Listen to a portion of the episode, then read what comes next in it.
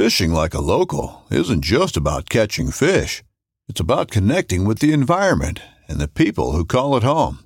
It's about hearing the stories and traditions that have been passed down for generations and sharing unforgettable moments with the people you meet along the way. Fishing like a local is having an experience that stays with you forever. And with FishingBooker, you can experience it too, no matter where you are. Discover your next adventure on FishingBooker. This upcoming concert season will be all about the boots, and Tecovas is your stop for the best in Western style. Tecovas has seasonal and limited edition offerings this spring and summer, including men's and women's boots, apparel, hats, bags, and more. All Tecovas boots are made by hand in a time honored tradition with timeless styles that are always on trend. And Tecovas has first wear comfort with little to no break in period. It's hard to find this level of comfort paired with this level of style. Stop by your local Tecova store, have a complimentary drink or two, that's WCB style, and shop new styles. The smell of fresh leather and friendly staff are at your service. Many stores even have leather custom branding to make your boots truly personalized. And with regular live music and events, there's no in store experience like it. If you can't make it into a store, just visit tecovas.com. That's T E C O V A S.com. They offer free shipping on all boots, as well as free returns and exchanges, and ship right to your door. Go to tecovas.com and find your new favorite pair of boots today. But what I'm gonna do is I'm gonna like I'm gonna work my ass off to like to teach you everything in these areas that I'm going into. Why we're seeing fish, what's Yep. going on, why they're spooking, when they're spooking, how they're spooking. Also, now like what can we do better on the next fish so that every time we get in front of a fish th- during that trip, you're learning You're a little piece. a little bit.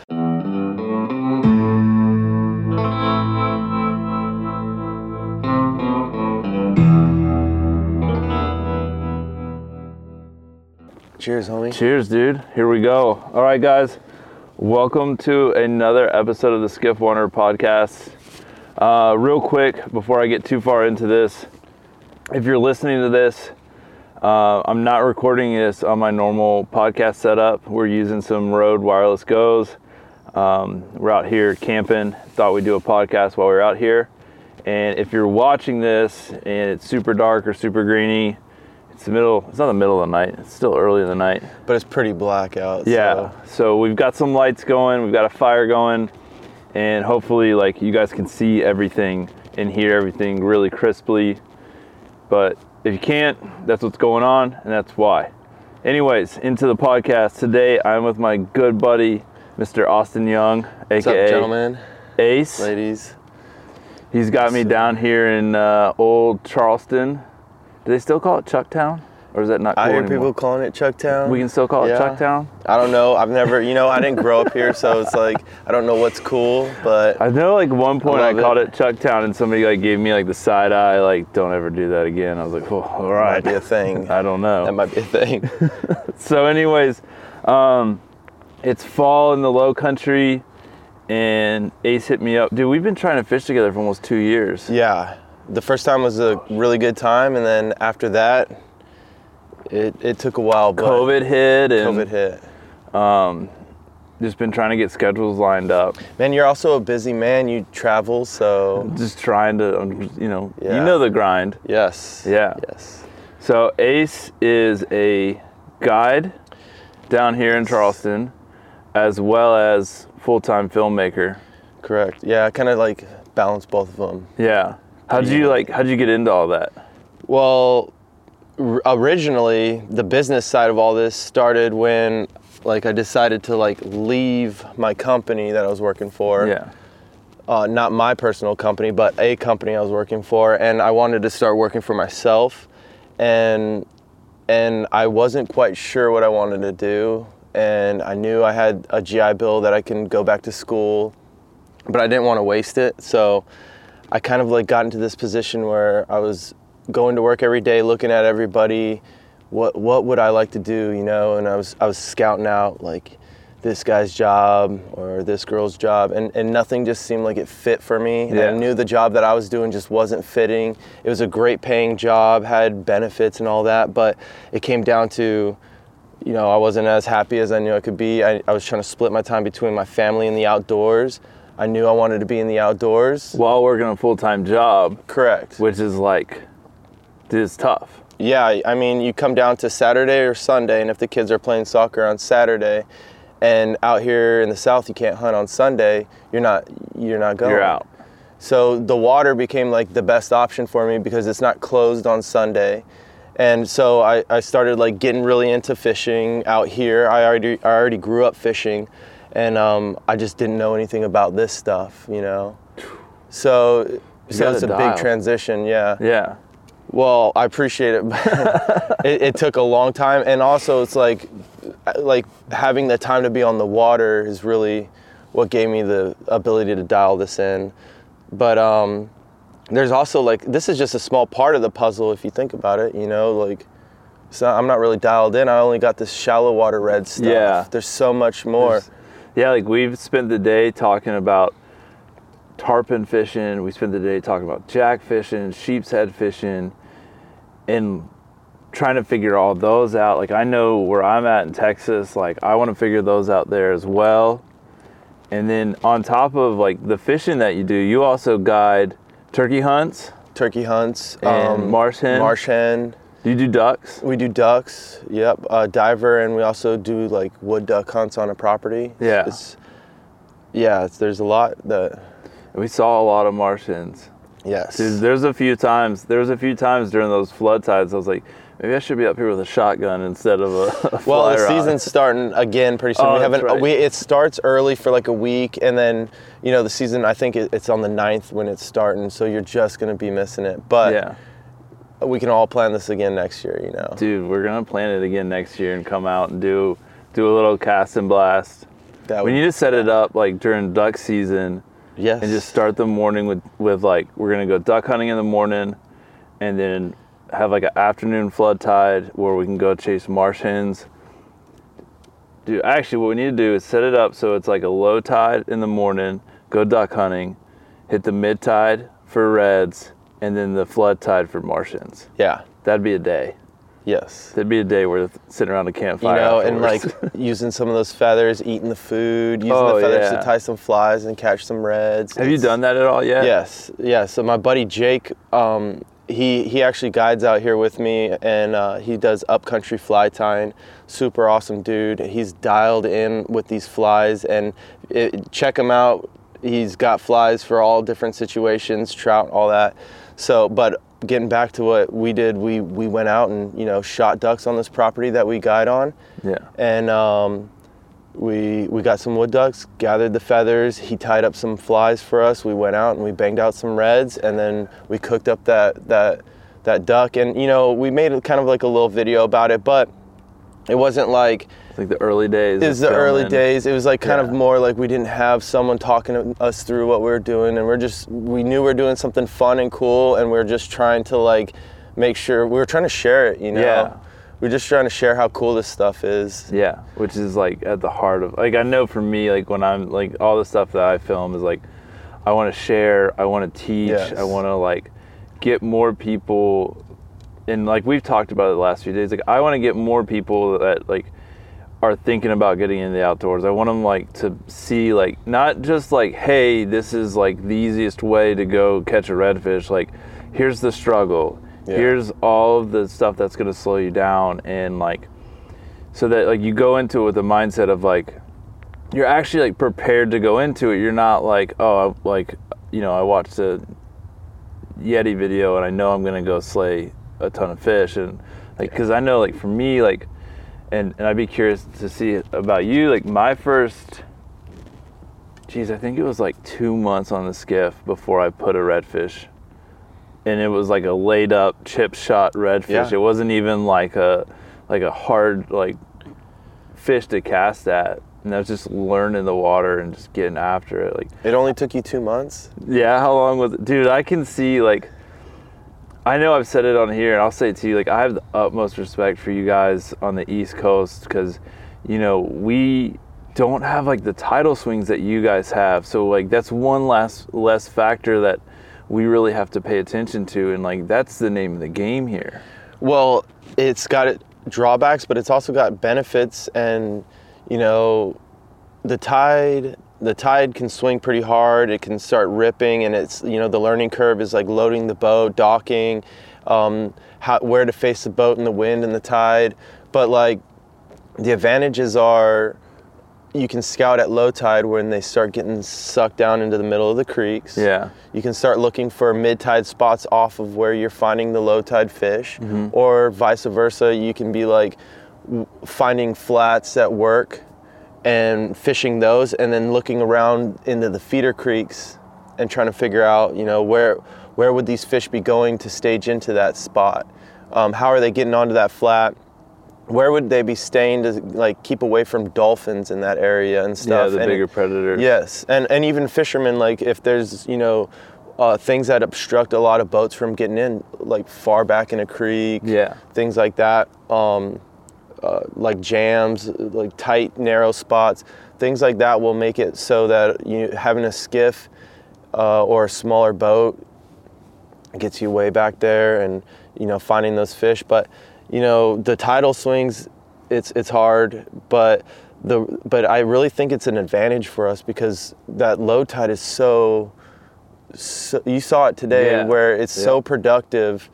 And when you start finding the fish at low tide you can almost keys you in on- yeah exactly. On where they're at. you you can go all right are they here at the very bottom of the tide? They're probably staying in here for throughout the tide. You know um, unless there's a reason why they'd be getting pushed out but if they're there at the bottom of the tide they're not getting flushed out of that creek. Right.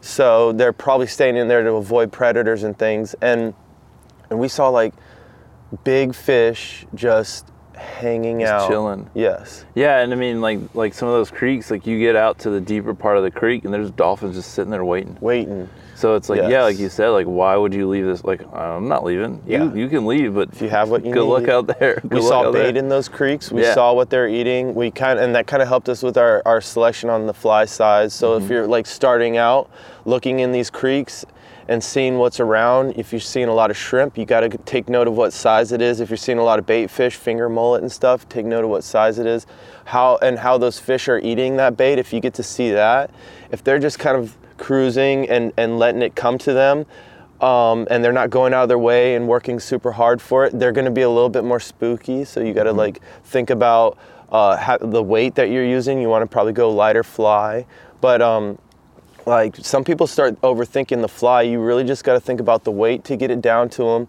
Um, what's going to spook them, and and it's probably a little bit about you know the next thing is size is a big deal. So profile a lot of stuff the bait fish and the shrimp all have almost the same profile Yeah. and, and it's about how you work it in too so Yeah. you don't have to overthink that stuff when you're going into flats you can start using the crab patterns and just dropping it where the fish are into their like hula hoop size but that that learning curve from getting in is like you got to figure this all all this information I'm talking about only applies to Charleston and, Right. and my immediate area that I'm fishing you know it's probably even different in Hilton Head Yeah, yeah, yeah. I know what you mean. Yeah, so, So- like, because like some of the things that we are seeing today is like you like they would key in on that like plot, yes and and we started out today with like a little heavier fly, and the plot was too much. yeah And they were like, no, we're not doing this, and they were getting out of town. But we like lightened it up enough to where you'd watch them and like it would plop,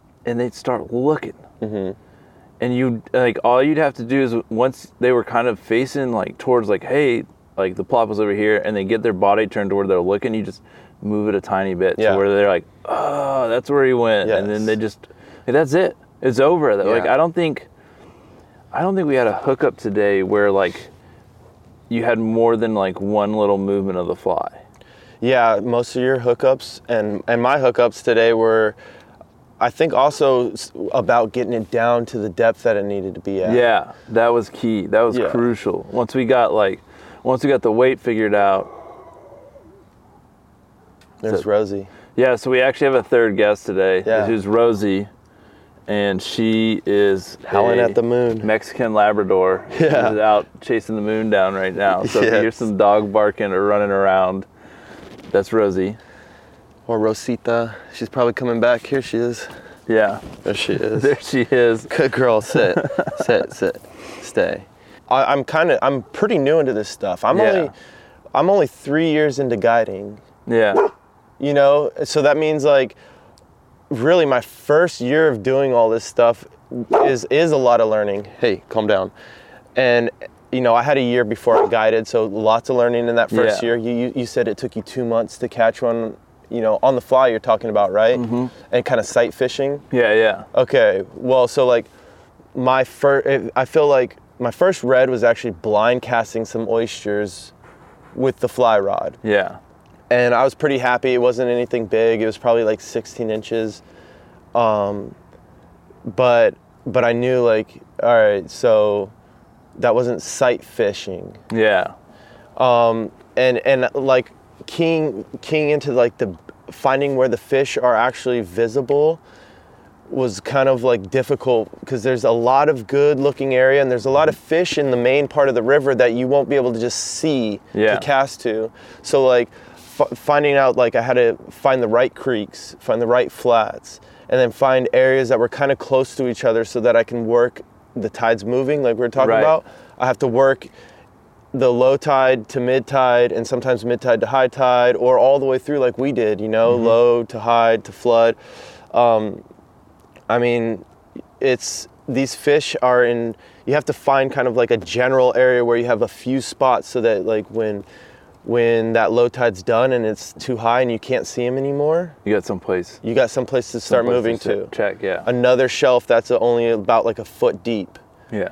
you know and it's it's dude it's so cool to me like like to see this like just to see this whole entire like estuary so like i grew up fishing charleston yeah like every weekend we were down here fishing we'd spend weeks at a time in the summer fishing opening day of shrimp season to my father should be a national holiday like we spent so much time like fishing down here but we were always bait fishing and so like you just don't get to see the estuary the whole the same way like you Well, get- I said I only know a little piece of this puzzle. Yeah. That's the other part, though. That's another part of the puzzle. yeah like where to go like Yeah. what creeks to set up if you want to like bait fish and stuff Yeah. which like I, I think like if you're getting like if you're super super new you've never fished before like don't be like Dude, yes. don't be afraid to go out and just catch fish Yeah. Well, I still I still go out with bait to like find spots and areas where I'm finding fish. Well, no, actually not bait, more like artificials when I'm sight fishing. But Yeah. like if I got a lot of clients that are hitting docks and stuff, and they're not into this sight fishing. yeah So like hitting the main parts of the river and having spots where bait's going to be productive, I have to go out and use bait, and I love that stuff. yeah it's it's another part of the game. I love it, man. And you know, and like that's kind of um, like like we're talking about puzzle pieces. That's one of them. The next one is like the bull reds by the like the yeah deep, like deep stuff. stuff, Yes, and you know, like that's another big part of it. And then finding where the bull reds are schooling up on on like like running the the whole coast or the Mm-hmm. you know like the tarpon or the jacks. All there's so many there's so many parts of this puzzle that you know you just ha- it just takes it takes so much time and that's but the thing that like it takes a lot of time but like one of the things like i've noticed is is you hear a lot of times like somebody like you be like oh i've only been fishing like for like two years or three years and somebody be like you know you kind of get somebody like oh he's only been fishing for three years like but like you put the time in like you're out here like day in and day Yeah. out and get after it and like and that's what like like i try to like relay to new guys is like it takes time on the Yeah. water and like you can't measure that and you really can't measure it in years like if you're out there every single day your learning curve is going to like dramatically like shorten in time. Like there's still going to be the curve you got to get over a few things before you start consistently seeing fish. If you're consistently seeing fish like you're going to eventually like you're going to get yourself to where you're going to consistently catch fish. But like it's time on the water. It's not you can't measure it in years. It's you gotta like if you know somebody that's fishing every day like they're gonna get dialed in really quick regardless of the years they've been fishing and i think like as you like figure out like those puzzle pieces like you start like like now like if you were if you were like all right well i'm gonna switch and i'm gonna just figure out how to like bait fish really successfully like you're like so far ahead of the game because you know you already know like Yeah. all right. And it's the same thing reverse. Like if you're bait fishing and you're like, all right, well, I want to try this whole fly fishing thing. Like if you've got spots that you're like consistently finding them, like while you're bait fishing, like you already know the areas you need to start looking. Yeah. You just got to figure out the timing. Yep. And then once you figure out the timing, you start seeing fish. Like, then you just got to start figuring out the flies. Yeah. How to present the flies, and it's just, I don't know. It's just like, it's just like you said. It's just figuring out those puzzle pieces and just breaking it down to like smaller, smaller pieces that make it more manageable, easier to learn. Like, and just the end, like time on the water. time on the water and and also like this stuff is kind of like that's the, a commonality between a lot of different areas but like you know when we're talking about some of this tide stuff and and most of the stuff that i'm talking about it might be a pretty specific to my area Yeah. you know because i go to florida and i feel a little bit more Yeah. lost i go to texas and i'm watching you guys and like i remember how big those flats were Yeah. and i was just thinking where do you start you just start pulling. you just go, yeah, and like and and what you guys were keyed in on and how fast you saw fish is like, oh, I wasn't looking for the same stuff as Yeah. you were. I'm Yeah. looking for what I normally see out here, which is like a little bit different, Yeah. you know. But yes, movement and like tails and Like a lot of times, like if we see movement on a flat, or when I say movement in the water, I'm not talking about like a, I'm, like, I'm talking about surface movement, like a head wake or a tail or like bait getting scattered. Like, Yeah. so like typically in Texas, if you see that kind of surface movement, now the tailers, like that's a whole different thing. But like if you see like a head wake, the fish is gone. gotcha. Like What about just like those steady head wakes that are kind of like You can, so a lot of times you can key in on that and you can try to make an approach on them and it's like a 50 50. But like if there's a head wake going anywhere other than like just steady cruising, he's probably on his way out. Like those fish, they suck down to the bottom, they stay low, and like it's just like it's just it's so different. Like what it you're watching for. Very different. But like what was cool here is like what Texas has trained me for is like we were fishing like dirtier water and Texas has done a good job of training me on like how to pick apart like what you're seeing on the bottom to be like, oh that's a redfish. And it might just be like a fin sticking out. It might just be the hard line on his back. It might just be a slight color change where it doesn't quite look like like this and this water's like this chocolatey milk color, super Yeah. tannic. Like like you guys especially just had up here, right? Like, but it was clearer towards closer. towards the ocean. Yeah. Because you guys so you guys just had Ian come through yes. yeah. and so there's a lot of fresh water mixed in and um but like all those things like so the water's already this brownish reddish color but like like being like learning from texas how to like pick up on those subtle color changes in the bottom like i think helped me a lot with like coming here and being like you know oh there's a redfish there's a redfish like just you know being able to pick that up Yeah. but i can tell you like you know you were talking about how like the flats in texas are just massive and i can tell you like yeah. I've got day. I've my favorite days are when we can like par- like pick the motor up and we won't put it down again until we run into the boat ramp and we're just in fish all day. Yeah, that saves gas too. Yeah, it saves gas, but I can tell you like early on and still like I, I go into exploratory mode where like we'll pull like I'll be like all right we're gonna have to pull this far and I don't know if there's fish here and like the reason like we know like where to pull and where not to pull is because I've had days where we'll pull all day long and not see fish. yeah, but now here's a question: like, uh, if you're fishing that area and you didn't see fish, would you go back to that area, or because like, I would so like what I typically do like if I like do something like that I don't see fish like I start asking myself questions like what's the weather doing? What's the Yeah. what was what where was the tide at? Where was the you know what's the water temp? What's the air temp? What's the like is there rainy? Is there cloud cover? Did we just have a storm? Like I just start asking like yeah, you know the typical like what are all the factors going into this? And i might not go back on the same day but if like conditions change a little bit I'll, you know i'll go check it again. Sometimes if it was like a really like pain in the butt pull, like no, I'm like, again. oh, it's gonna wait. We're gonna wait a little bit before we go back into that. It's got to, and like the problem is like if there's prime conditions, and you're like, yo, that spot might have something. Yeah. It's like, but there's prime conditions, and I know this spot has Yeah. fish.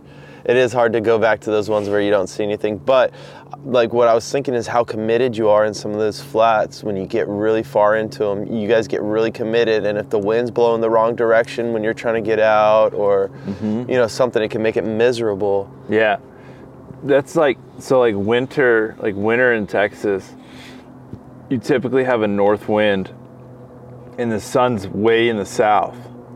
So like some of those like bigger poles that, that you've seen down there, like those bigger flats and stuff, it's like I'm not gonna mess with that because I ain't pulling up wind for Yeah. three miles. Time of the year and stuff. Yeah.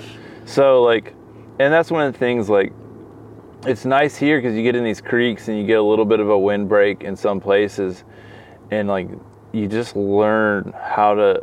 And I think it's important if you're running a skiff, or you're operating a skiff, is to learn how to hide that boat. So like learn how to like suck it up against a bank or like figure out how to run it. If you're like running in like deeper water, how can I run this boat where, you know, I, it's more protected? And I think that's where you see like guys can get in trouble because you're running a tiny little skiff, you're running across big water, and if you don't Oh, understand yeah. how to hide that boat, you can get yourself into some trouble. or how to cut the the waves or Yeah. um, or you know the name of the game today we had a lot of wind and and even yesterday during that flood tide is we were looking for some kind of shelter from Mm-hmm. the wind a little bit and not because like the fish wouldn't be anywhere else but just for our a little bit Yeah. of advantage to see And that's into the water Yeah, and I think that's like, like I know, like there's like places in Texas where like you'll be like, today is a good day for the spot because of all of these conditions. But then you look at the weather and you're like, yeah, but we can't. Like It's we're not, not it's going to be a pain in the butt, and then it's just not happening today. Which is where, which like I don't mind those days because they a lot of times they force you to go out and find new fish. Well, like remember how we were talking about uh, like I got forced to to start fishing any part of the tide Right. when I realized like how in summer it's more productive in the mornings Mm-hmm. for my area. I again, it's probably it could be different in Florida, but like for my area, in the mornings in summer, it seems like the fish are just more keyed up to eat. So if I f- can find fish at mid tide, more likely I'm going to be able to catch one of those guys, or my client's going to be able to catch one of those guys in the morning before 10 o'clock usually. Um, and then again, like in the afternoons as well, when it starts cooling down. But the summertime, it seems like they're kind of looking for a little bit of the cooler water or something that's been a little bit, you know, more steady for them. Yeah. Yeah, you I, know- I see that too. Like like heat of the summer, mid July. Like you better have your fish by ten o'clock. Yeah, it just gets rough too. It just and the and the fish just like it gets hot. The water's hot, and like I know there's places like if I like if I was like guiding in Texas and I like, had to put people on fish, like I know there's places I could find them. And like I found them in the middle of summer, and they're just so lethargic. They don't want to Yes. do anything. But you know what? We also got to like kind of address that. We're talking about shallow water fishing Right. because like in the oh, midsummer yeah. you can bait fish, those fish that are sitting nice, deeper, deep, cool water. steady, cool water. And they're still eating. still eating. So like if if like when I was going into all this stuff, you know, hearing someone talk about all these tips that we're just kind of bringing up, it's it kind of doesn't apply to everybody Right. and and especially it's like you got to find people who are doing what you like what you're looking mm-hmm. to do in your area Yeah. yeah And that's and we're, you're talking about texas texas is huge we keep Yeah. bringing up like oh texas has huge flats well like all right It's, dude, Galveston is like like like I fish mostly like Corpus, Galveston. I've been up there. Geez, I only I really I've only fished there once, and I was like, this is a whole new animal to learn. It's- Like this is yeah, not Texas the is same huge. kind of fishing we're doing down down south. And well what about that was that in that big run that you did Mhm. Yeah, when we did the big border to Bayou run, Yes. we, we fished Galveston for we had about a half day to fish. Actually, we no, we fished it two days, like two half days. And like I looked at the guy, we had a buddy of mine come, came out and like gave us like some places to go, and um, it was just it was a bad time of the day to really try to fish. And then the next day we were running and we were like way ahead of schedule and I was like, guys, let's just stop and fish a little bit. And then I looked at him and said, I don't know what I'm doing here. So I don't know how this is gonna go. And Yeah. like the weather was just perfect for it. So we, we went out, we fished, and like I tried to make the same approach that I did in South Texas. We didn't find a fish. We didn't even see one. So just the area just looked completely different to you? Or Yeah, it was does- it just- wasn't the same flats? It was dirtier water, um, and it, it like it looks similar. And I know they get like where we were is probably a little bit more tidal than I'm used to, and I don't know like, and I just don't know it well enough to be like, okay, like you Yeah. know, like, this is where I need to be. This Or like commit into a flat like real far and Yeah. find out like, oh man, these oh, conditions Oh, didn't work. yeah. guys are going for a pull. See, that's what I was thinking the whole time I was out with you guys. I'm like, man, like what happens if the wind turns on us? We just we've been in six inches for like a mile. You know, like you guys are drifting with the wind because the wind was unbelievable. I, I just kept asking you guys like, is this like this all the time? Yeah, yeah, Yeah, yeah. it is. And then waking up this morning, I'm like, all right, so the wind's gonna be horrible. I'm like, well, actually, you're probably pretty used to it. Yeah, yeah. The wind's gonna be like 10 to 15 knots, and I'm like, oh, okay. yeah. It's just another day on the water. That's it, and you know, like it's it's funny how I get so used to this area. The tides don't seem like a big deal anymore, but like to me, the wind and that mm-hmm. big expanse of flats that you guys have seems daunting. Yeah, and it's kind of like the opposite, where it's like you know we we're so used to the wind, we're so used to the big flats, we're so used to the big poles that it's just like Yeah. this is what we're doing today. Yeah. And like looking at like the tides here, it's like oh god, I don't know how those guys do it. Yeah, you know, and like I, I think the big thing is like a lot of the guides out here, like they've been doing it for a, a lot longer than me. But like I think what's going on is a lot of these guys, and I could be wrong, but just like have done the same thing as me. They hit a summer and they're like, oh, fish are pretty productive in the morning. Yeah. I'm gonna go out whatever time of the tide it is, or they just like fish all day and they're just, you know, it forces you to find fish. Yeah. And if you force yourself to be like, all right, mid tide, for us, mid tide is super, the tide is just ripping because uh, during the bottom and the top, it's a little bit slower, but during mid tide, It's just on the move. it's moving. So, so that current, you know, if you learn to fish in that current and you figure out where the fish are at mid tide, find the shelves for sight fishing, um, like these guides probably have keyed in on that. It's like, all right, I need to do this no matter what time of the tide, and, and then mid tide becomes produ- productive. Now you can fish all day. yeah. Yeah. Yeah, that was like I was super impressed because like right now, like anything you see out there media wise relating to Charleston is Flood tide. flood tides. You gotta fish flood tides. And like growing up fishing down here, the way we fish, like my dad's a firm believer of like two hours be- before and after low tide. Like is your best time to fish, like bait fishing, like best time to fish two hours, which makes sense because that's when they're moving in and out of the creeks.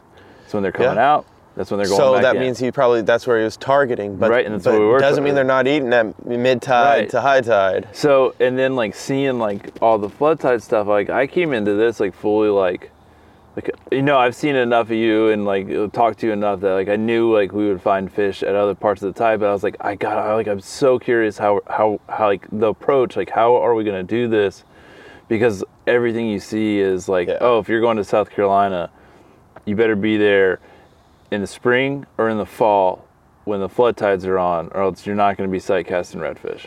Yeah, and, And- that's totally false. Like you can Yeah. fish all year sight casting, but I'll tell you this: like today, our flood tides were less productive than Everything else. everything else. Which we had a like, great low Kind of blew mid. my mind. Like, Yes. like, like, like, as soon as that tide started flooding, I was like, oh, we're gonna see so many fish. We're gonna be on them, and Yeah. like, the, the we forgot to stoke the fire. I just thought about that when that fire, that fire just went. Um, no, we got into the flood tide, and it was like crickets. Well, all right, so like I really I mean I've been thinking about it a little bit. We talked about it a little bit and and like low tide the fish have been pretty much doing the same thing throughout the whole cycle from Yeah. low to mid to even this flood.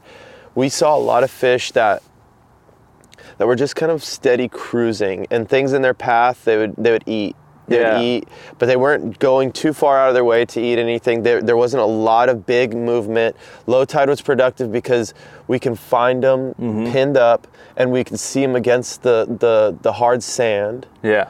so we were going, you know, like from far away, we were able to cast at them.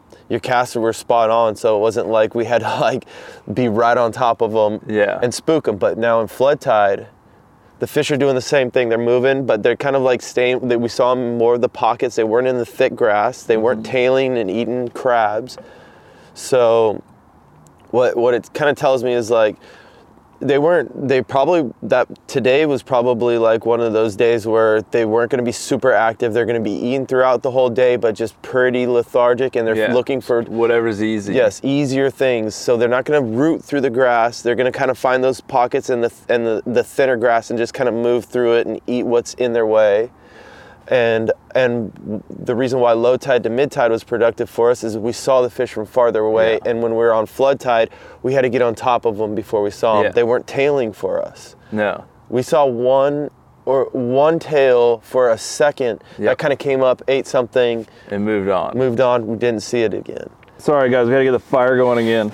Uh, it's getting cold it's getting cold. Dude, it's so nice here right now. yeah it is really good And this like whole entire trip has made me like so homesick.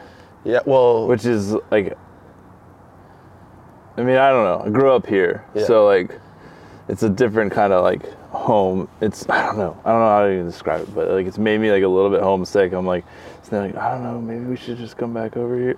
it's been a while since you've been home right Dude, it's been yeah. I haven't I haven't I haven't fished South Carolina since 2019, and like basically like I get to come home for holidays with like everything I'm doing. Like I get to come home basically for holidays, um, and this is just like got me so excited.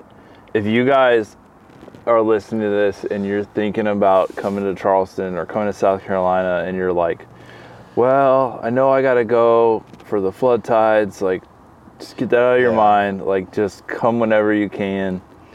I do, uh, but fall and spring are pretty dang They good. They are pretty good, dude. Fall is like the best red fishing in Texas. Like, I can't believe I'm spending October on the road, not fishing home. You're busy too. It's not just Charleston. You're gonna be busy. But I mean, you got a lot of cool stuff coming up. Like, Yeah. what what do you got going on right after you leave here? So like last week I was striper fishing. This week we're chasing redfish in in, in Charleston. Next week I'm going out to Colorado to chase cutthroat. Yeah. And then the week after that I'm going to New Orleans to chase redfish.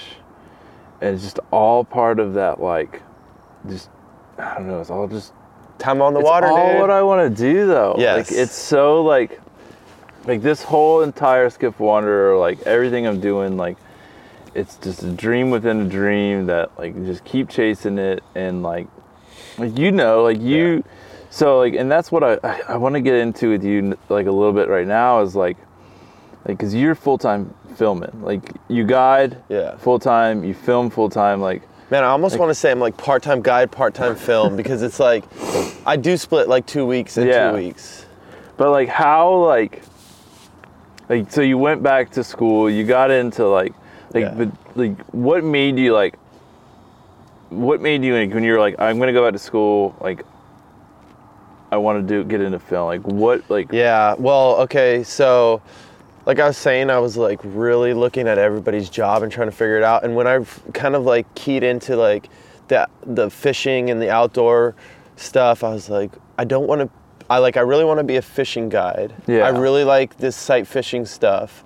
Um, I don't have enough time on the water. I need. I need to like. I need a lot more time on the water, and I was trying to figure out how to do that. And um, you know, just coming up with a plan on how to exit the company I was working for, and and, and the GI Bill pays pays vets to go to school. right So that helped supplement some income while I was like transitioning. So I decided, well, I'm gonna go to, I'm gonna get my captain's license. GI Bill pays for that as well, and I need to like, I need to be able to promote my business because I can't pay someone to do it right and I know that I can't just be a guide out here who's only fly fishing. There needs to be more because like fly fishing is like again, like I said, just a little piece of the puzzle. It's also Yeah. a niche thing.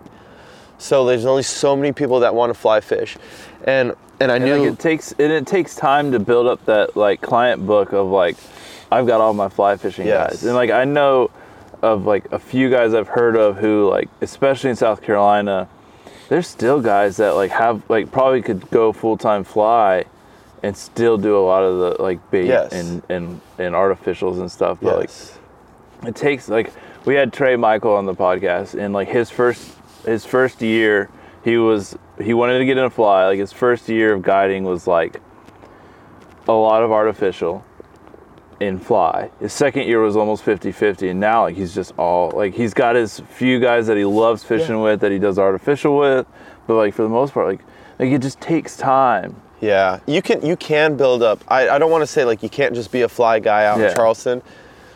it just takes I knew time. that it was going to take time for me to be doing exactly what I wanted. And honestly, like, like I still don't know exactly what I want to do. Like, I, I'm starting to find out I want to get a bigger boat and start doing stuff like, Yeah. like deeper water stuff. Yeah. But like I want to bring up my buddy Justin Ravenel out in Edisto. He's he's a guide who's been kind of like the guy who started a year before me, who's Yeah. always been like it's like one step ahead. So like we're really good buddies, and he's always helping me out with that like. Dude, time to get a bigger boat. He's always giving me the pushes that I you. need, and he's Yeah. like got really good insight. He's he was he was like a guy who I met making the film back in the uh, like when I first started this school thing that we're Yeah. talking about, and and like trying to figure out where I was fitting in into all this thing, and you know he's always been really good, just like like head on on his shoulders, his, uh, straightforward. He he can shoot me straight forward and tell me, hey, look, you might have messed up a little bit yeah yeah you yeah. know and like and this is something that i've like i want to kind of address too it's like coming into being new at fishing being new at anything you got to come in with a little bit of like like i know i don't know all this stuff you know and like like I fished a lot. I did a lot of fly fishing out in Colorado. I came into saltwater thinking I knew how to cast. Dude, saltwater's different. And thank God Justin was not like uh, like you know straight dick and was like, Yeah. dude, you are horrible. No, he worked with he he worked with it. You know, he probably snickered a few times or Yeah. something. But like, man, you know, when you're you're learning in Colorado, you're casting like this. But when you got to cast distance and heavy fly rods, you open up everything, and Yeah. you're really like you got to start learning that double haul, that single haul, and how to cut wind and stuff. And that was just stuff line management, all that Line- stuff I didn't know like from and the cut trout down world. on the false cast Fall, yes, dude, cutting down on false cast. I probably was like doing this a hundred times, and then dropping it while, and and like aiming while you're false casting. You know, like God. So I was probably doing all that stuff, but like, you know, coming into it, he's always been one step ahead for, uh, of me, and always able to like be that buddy. Like I don't want anybody uh, in my close circle who can't just tell me, "Hey, you messed up a little dude bit." yeah yeah Yeah. definitely and he's he's been a good dude. So like, uh, yeah, definitely. If anybody's out there, check out Justin out in Edisto. He's he's and he's we're talking about like diversifying the waters, figuring all this stuff out. Yeah. bigger boats. Like he went from like like always you know fishing the flats getting real into that fly fishing to like man there's there's other fish out there i want to check out getting bigger boats moving to different waters checking out the reef yeah God, he's got he's got Edisto so dialed in. So I'm I'm I'm, t- I'm telling you, like if yeah, if you guys are out in Edisto, Justin Ravenel, Ravenel Charters, super so, cool like, dude. So like you, you you knew you wanted to like get into guiding. You knew you had to promote yourself. Like how did that like translate like into like oh I'm gonna learn how to film. Well, so like like looking back, I used to like do skate videos and Yeah. stuff. And and like it was a long time like middle school I I was doing VHS, you know, to VHS editing and stuff on two like stacked players. Is it was a mess, but like um, I've always had like a, a thing. I had a GoPro with me for a lot of like my military time, and like you know, it just was something that I, I wanted to learn how to edit the the stuff, the footage that I've had, and not just have it and, and put it somewhere. You know, my computer never remember it. You know, like, um, and also like I had this like kind of like need to share the stuff. I knew all this stuff was so awesome. Yeah. And you know, going back again to Justin a little bit, he's always helped me with this like balance of you want to share this stuff, don't blow your spots. Yeah, yeah, don't, don't share you got to too much. respect a little bit about the waters and and the things you're doing. So like, you know, like helping helping balance the media and the respect for the area. He helped me with that, but like going into like this whole I knew I had to promote myself and and I and like film school just kind of Trident Tech is like has a really amazing film school out here and I didn't realize it but when I heard about it they had all the gear I wanted to use mm-hmm. and all the stuff I was curious about and I was like man I've tried college a couple times. I know I'm not a freaking genius. That's probably why I want to be outdoors all the time. Like I got to go into a direction of what's going to help my business the most using my GI Bill. And it would be going to film school learning how to make media. So when i go onto instagram when i make when i do something on youtube or something i can build an audience who i can say hey i'm selling fly fishing charters. If you want to do what you see me doing you know and this is something you're interested in let's let's go you know? Yeah. And um, that's also helped me get a lot of awesome customers who are directly interested in what I'm doing. Yep. And they don't hop on my boat going, man, this is a tinier boat than I thought. Are we going to be. They know exactly They what know what I'm doing. into. Yes. And, and they also know the grind of what we're trying to do. Like I said, it took a long time to figure out how to catch a fish on a, like a fly rod in the saltwater out here. Yeah. And then, dude, and, and like you get like, you get like spoiled where you like go out and you'll have like a four fish day or a 10 fish day. Yeah. And then like, your next day you go out and you have like a one fish oh, day. And Oh, yes. You're like, what? Like, this is the worst day. Oh, you know what's opposite too is if you take someone out who's pretty new, a buddy, or even just someone, a client or something, they get out there and they catch a giant fish the first time. you know, they start catching bigger fish, bigger fish, and then they get like a 19 inch one and they're like, oh, no dinks. You know, like, I don't Oh want to dink. Goodness. You're like, man, Love my- those little guys. man, I swear that 19 inch one took me like so long to, you know. Dude, don't hate on the yeah, don't hate on those guys. They're there to support you when you really need them. yes. Man. Um, All right, so like you started, you you you got through film school, you started like producing media, but like like how did you like make the transition from like just doing stuff for your own to like now you're doing like professional film Oh. work for people? that just like so Trident Tech introduced introduced me into the actual film industry.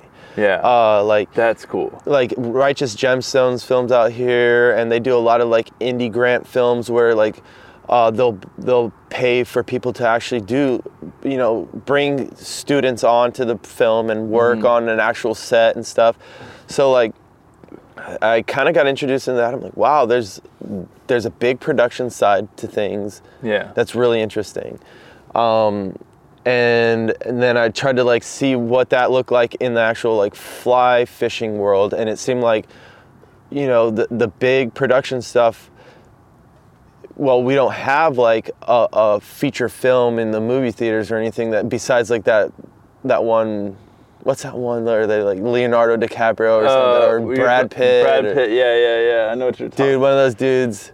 River, Run through it. Yeah, so The ultimate. you know like- you know what i mean Yeah. like if that's the most cinematic movie we have but we also like we have a lot of like yeti presents and films like that and and when i started looking at those i was like that's what i want to do dude, right? i saw 120 days Dude, I, That Yeti Presents? I watch Cosmos still like yes once a month. dude and then the one that came out not too long ago in the fly fishing film tour uh, live it films and all them uh Those guys are Ansel Sa- Saunders, I think. That film was so good. It was. Mighty Waters. Yeah. Oh my gosh, dude, the the level that they brought to that this industry and this whole kind of like cinematic outdoor, you know, oh my gosh, they changed the game with that. Have you seen? Um, I'm gonna get a little off top. Have you seen? Dude, they've got. Oh, I can't remember it now. They've got like this camera rig. I think is it a head like. Uh, I can't remember it, but they've got like a camera rig where it's like. I think it's like a like they've got a like a Sony mounted to a helmet. Oh, and it's like directly in your yeah, face. like Yes. it's like directly like on top, and like the guys like just like moving around, getting filmed like while they're bill fishing and stuff. And I'm like, how did you guys come up with that? And they're like, oh, we just thought it would be cool. I mean, like, I think what they're also doing is they're bringing, they're looking at those films that are in the movie theaters, and they're going, Yeah. all right, what is the this like the actual, you know, what makes this cinematic, right, right. and wh- how can I bring that into my industry, and you know, I think like that's that's like the people who I'm looking at now. I used to watch a lot of like YouTube videos of just people catching fish, but now the people who I'm really looking at are the ones who are bringing a narrative Yeah. like cinematic and inspirational stuff. Yep.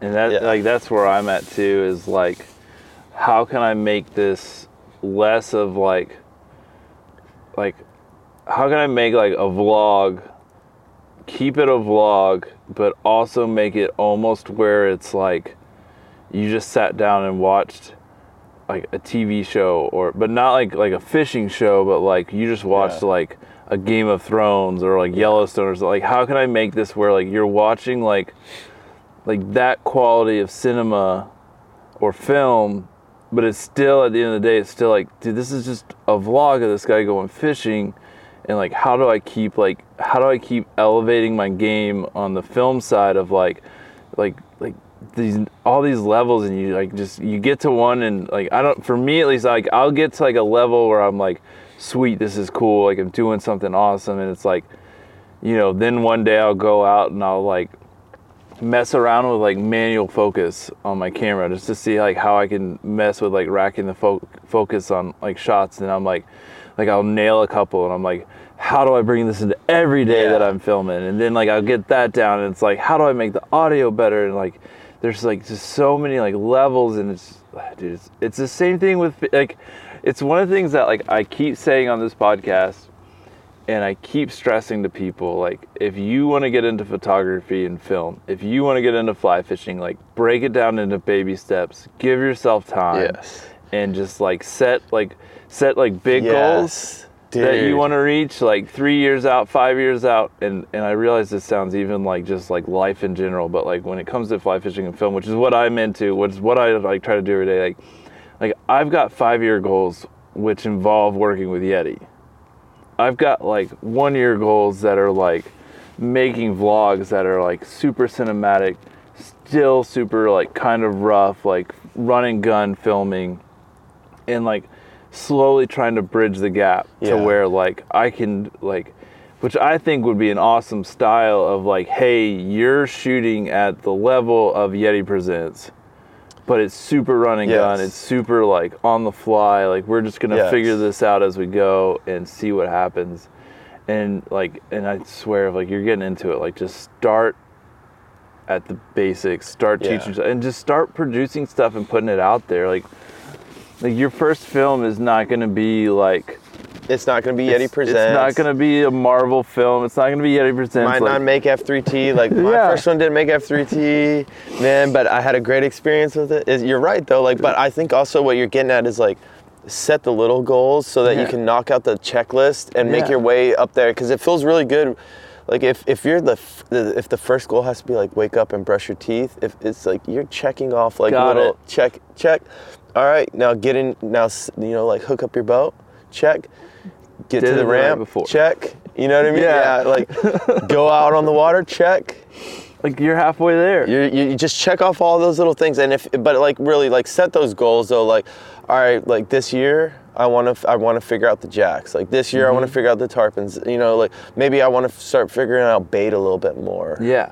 You know. Yeah, and that's it's the same. Yeah, with the fly game, like it's the same thing of like, you know, I like I still like I've got a level of like fly fishing back home that I want to get to on a day to day basis.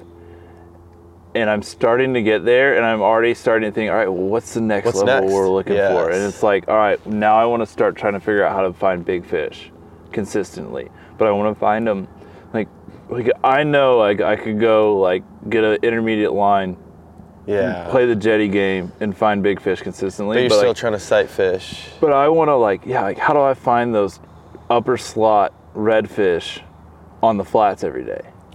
Man.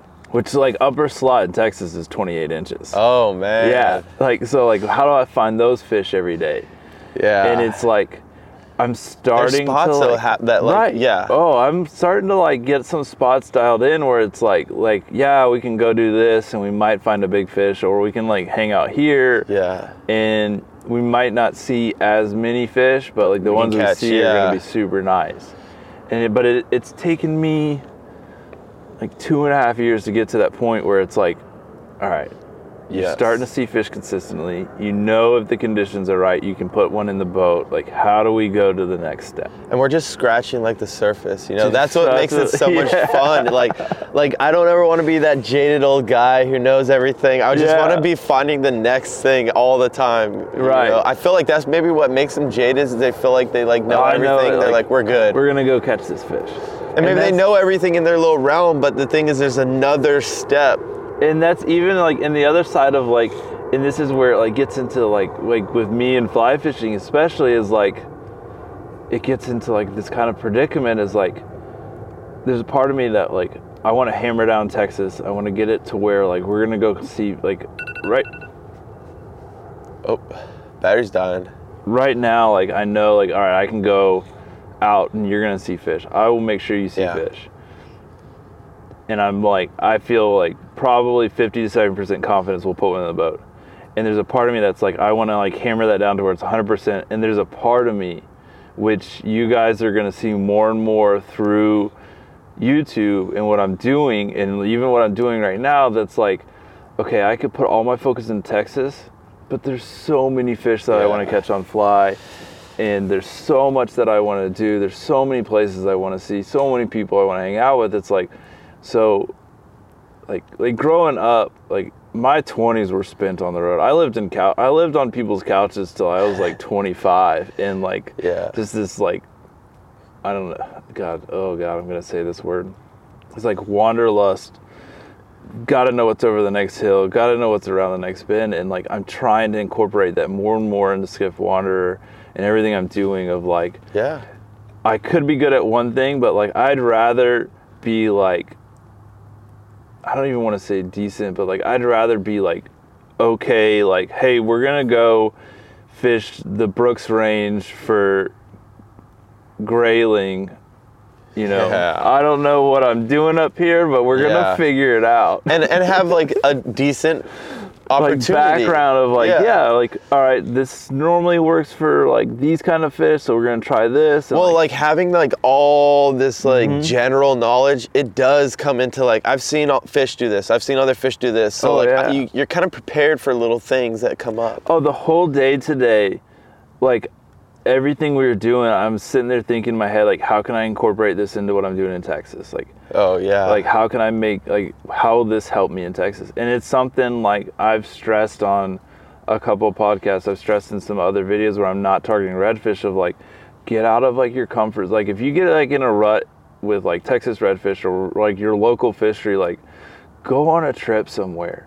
And like you can do a lot of stuff like especially like trout fishing out west like you don't need a guide you can just Yes. like just take the like give yourself a week Yeah. you might not catch any fish like and just like teach yourself how to like do something different and i guarantee you you're gonna go home with a new viewpoint a new way to approach Yeah. like your own personal and more fishing. knowledge than you would have got if you Yeah. just went out and like like I'm not saying like don't hire a guide because I'm a guide. right right But I'm saying like you there is a lot of stuff that you got to put into it and I think that's something I kind of incorporate into my trips is like I want to teach people stuff. Yeah. Because like you you kind of hinted at it though but like fly fishing you said something like you know you want to be able to be 100% when Like, it comes to fly fishing. yeah. I don't know like i don't know if it's a if it's a because thing. there's days where it's like everything lines up and that fish still doesn't eat. All the fish aren't eating. Not They're not even tailing. You Yeah. know, so like there's so many variables into this sight fishing,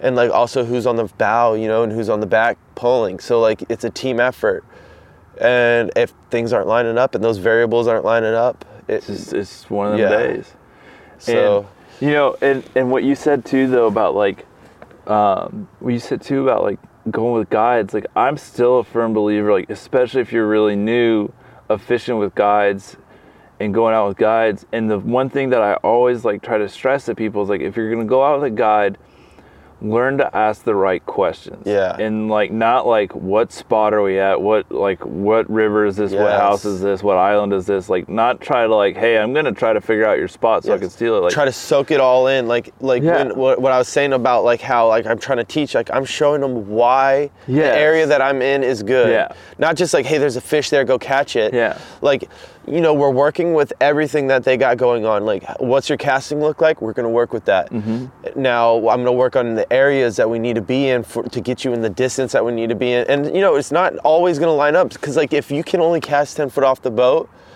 there's a lot of times where those fish aren't going to eat 10 foot off the boat. But what i'm going to do is i'm going to like i'm going to work my ass off to like to teach you everything in these areas that i'm going into why we're seeing fish what's Yep. going on why they're spooking when they're spooking how they're spooking also now like what can we do better on the next fish so that every time we get in front of a fish that during that trip you're learning You're a little learning a piece little bit, yeah. because like for me it took me and maybe it took me like six months to actually catch the first one on the fly i almost like i, I really think like when i started like catching fish and sight fishing them it was like a year into like me really going out there and be like where i was like oh now i'm actually catching fish yeah. like it wasn't my first fish it, it oh, didn't take a year to catch Oh, like my, first fish like but it my was first like a fish year. might have been two months, but like to where like I felt like I could consistently go out and have an opportunity. and have like really good opportunity on Yeah. fish was probably like six months into it. Yes. So like, and then out here, I really feel like for me, it was a year where I was like, you know, I felt like what it was is like, God, it probably was even. Yeah, I think honestly, like thinking about some of the stuff that I did within that first six months, it probably was a year two year and a half before it was like. Because you honestly, like, you have to go through all the seasons. that's what I was just gonna say. So like, for the whole year, I felt like I was like just a week behind everything. I was like, Yeah. oh, that's what they're doing right now. And then like, and then oh, now they're doing something different. And so like, so like the next year, I had this approach where I was like, I remember last year. I was a week behind this whole thing. Now I'm gonna come I'm here. on it now, yes, dude. dude. My the first- seasons, man. My first like spring in Texas, I tried to fish it like it was like fall, well, which was not yes. good.